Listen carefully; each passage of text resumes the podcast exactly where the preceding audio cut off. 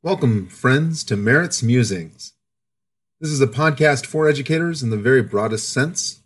I'm a public school teacher and a youth minister in my church and a parent. I've dedicated my life to helping people grow and learn. And I'm something of a writer and a poet, someone who loves language both for its artistry, but also its power. In this podcast, I'm going to explore some of my informal thoughts on what it means to be human, especially in the context of being an educator, a minister, and a parent.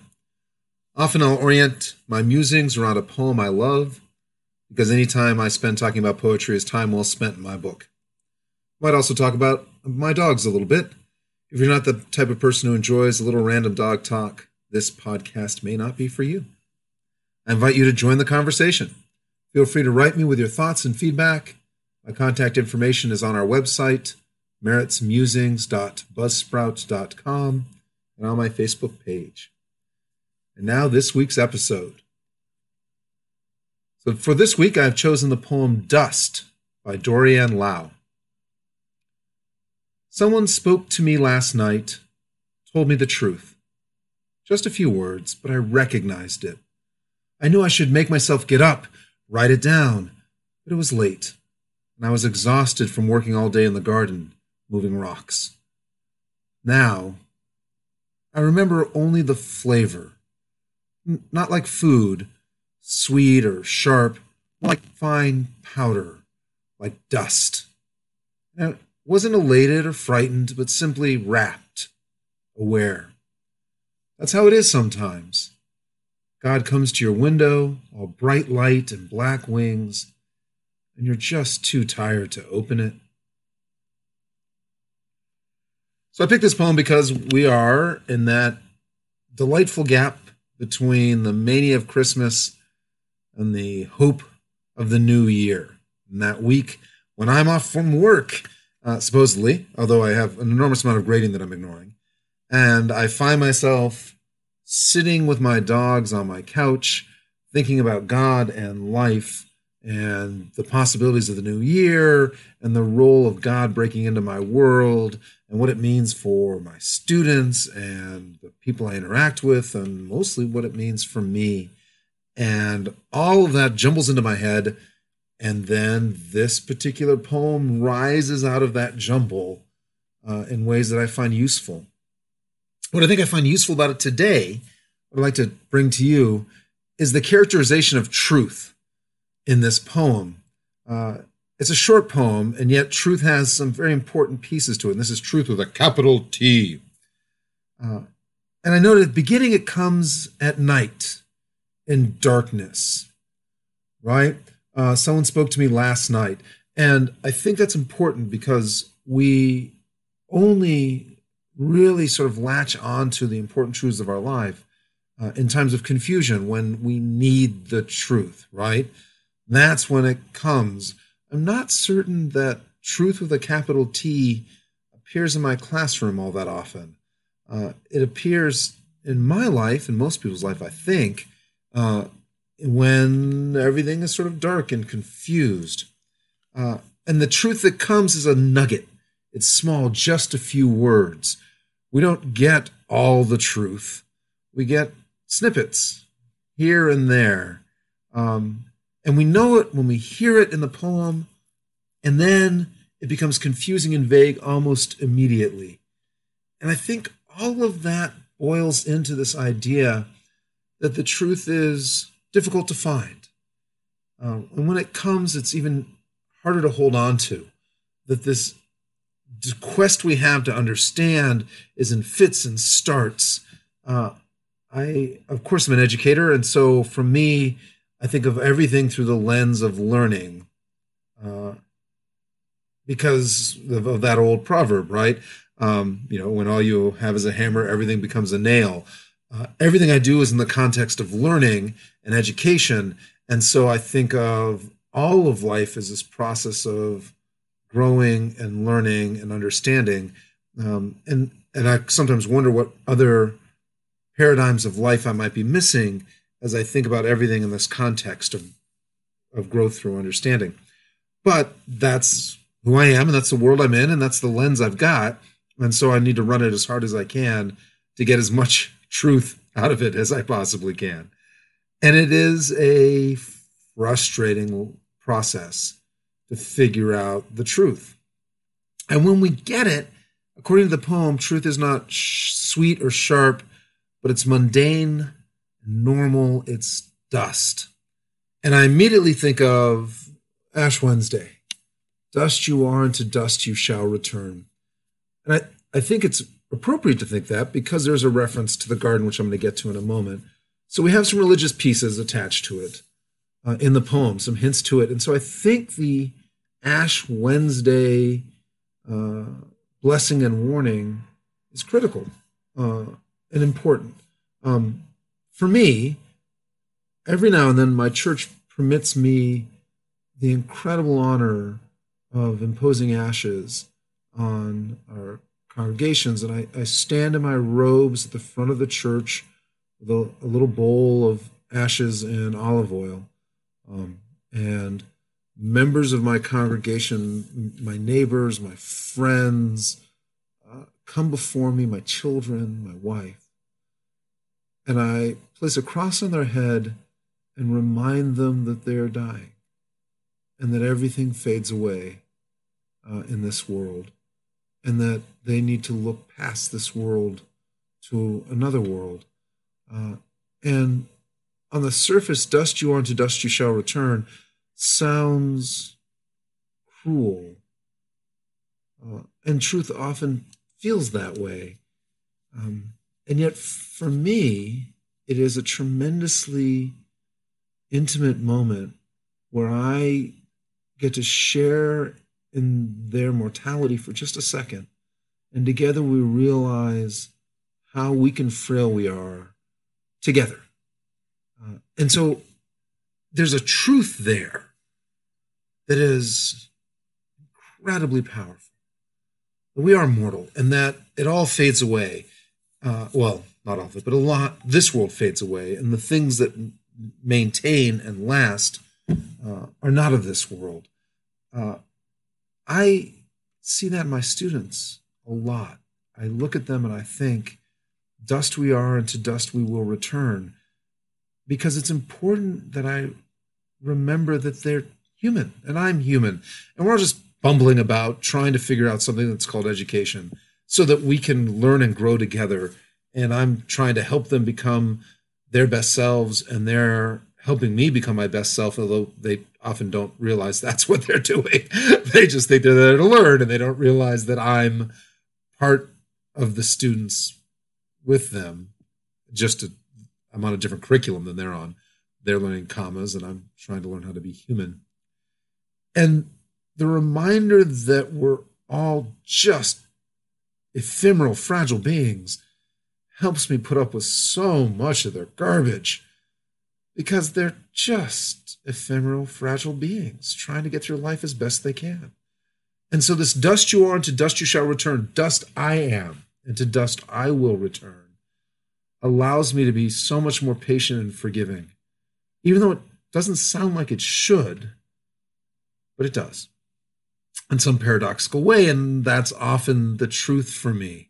The fundamental and important truths are paradoxical and confusing and are come in short bursts but take forever to process. And that's what this poem seems to suggest. Um, I also like the point that this poem brings up that the truth doesn't often bring strong emotions, but awareness and understanding. Because I think one of the ways we get confused today, and perhaps forever, is that we mistake strong emotions for truth. And that isn't always the case. In fact, it's often not the case. Uh, and so I think of the ways that uh, people's fears get magnified in the on the internet and through uh, television and media channels, um, and and thus they get moved into sometimes uh, things that seem true to them and yet aren't true.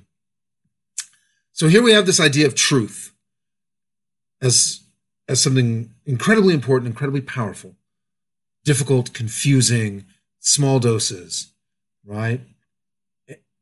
And we forget it. And why do we forget it? Because we're tired. We've worked all day in the garden moving rocks, according to the poem. And that, again, is a biblical reference because that was our original purpose. God made us in his image to help out in his garden. And it's the great privilege that we have that God is doing these incredible things and he gets to and he says, "Come on, come play with me. Come work with me. It's going to be hard, tiring work. Don't really need you, but I'd like to share the work with you." And we can join in his work and it's tough and it's exhausting, uh, but uh, it's got purpose and value still. Because of our limitations it could keep us from learning other things. And that's when i remind myself that periods of respite are incredibly important. Uh, in religious terms that would be the sabbath right?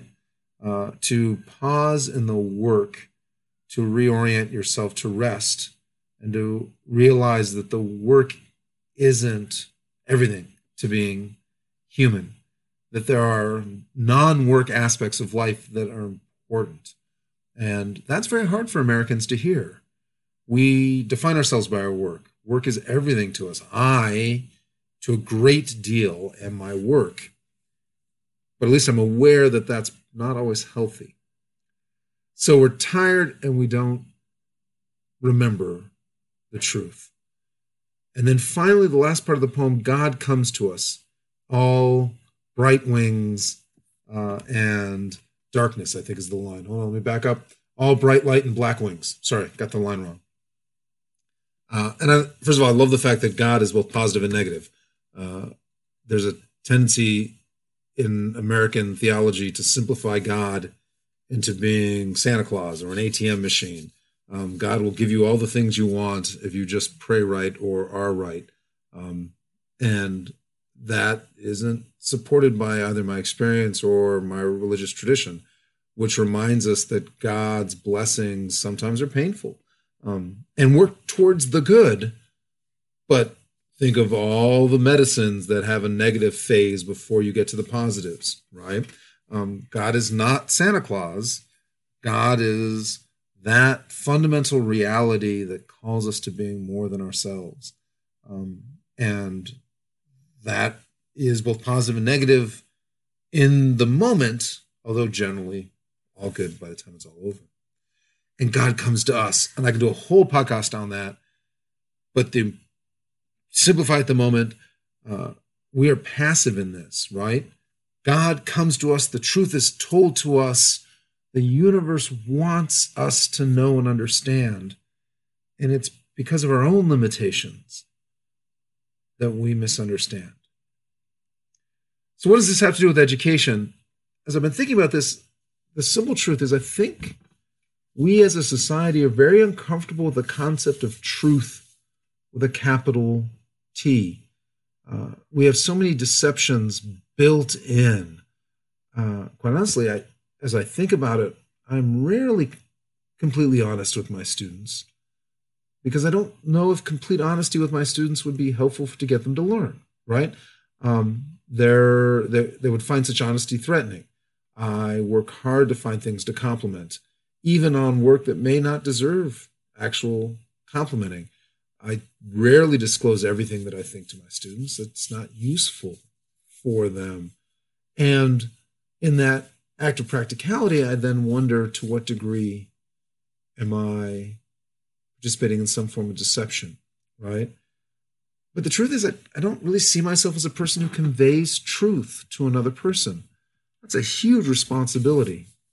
I see myself as someone who sets up conditions and experiments and activities that allow people to discover truth, capital T, for themselves if I'm doing it right.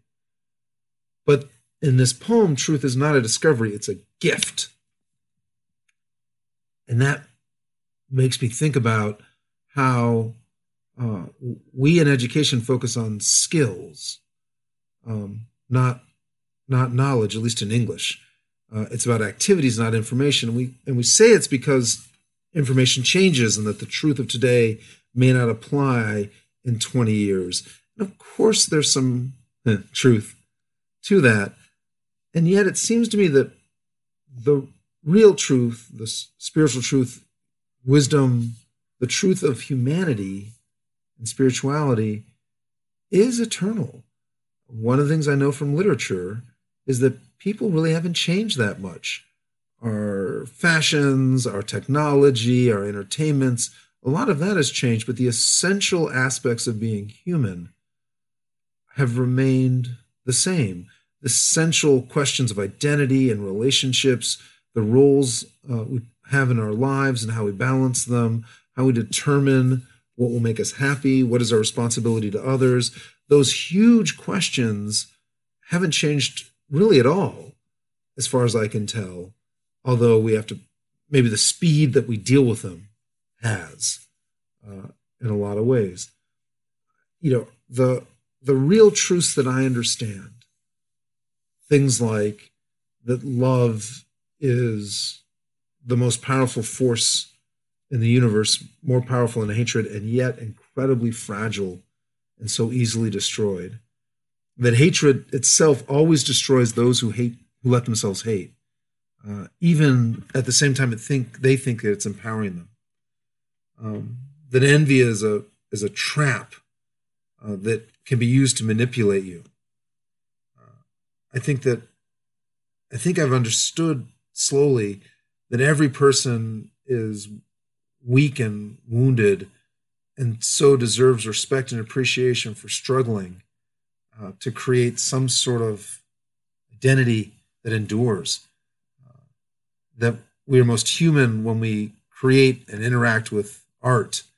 Uh, the death is a painful and often horrible transition, but it is not the end of uh, a person's influence or, or the end of their identity those sorts of truths, I don't think will change. I think, I think those are powerful and they're difficult. And they have to be sort of experienced and discovered, given by, by yourself.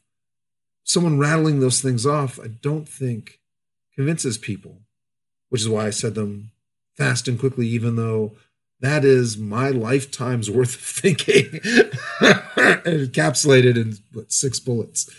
I don't think you can give, I could give those truths to another, not even to my own children.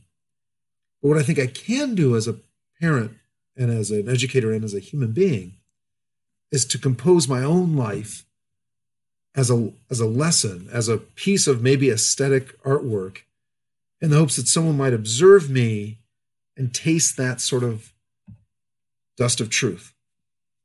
And the other thing I can think I can do is that when God comes knocking, no matter how tired I am, I can get my butt up out of bed and go open the window, see what he has to say. So, with that rambling thinking around truth and spirituality, I wish you all the best in 2021. May your new year be full of laughter and learning and love. May you find grand adventures, and may someone offer you a nugget of truth that you actually hold on to. Remember, taste and experience, taste and know that the Lord is good. Take care of yourselves. Try to be as human as you possibly can.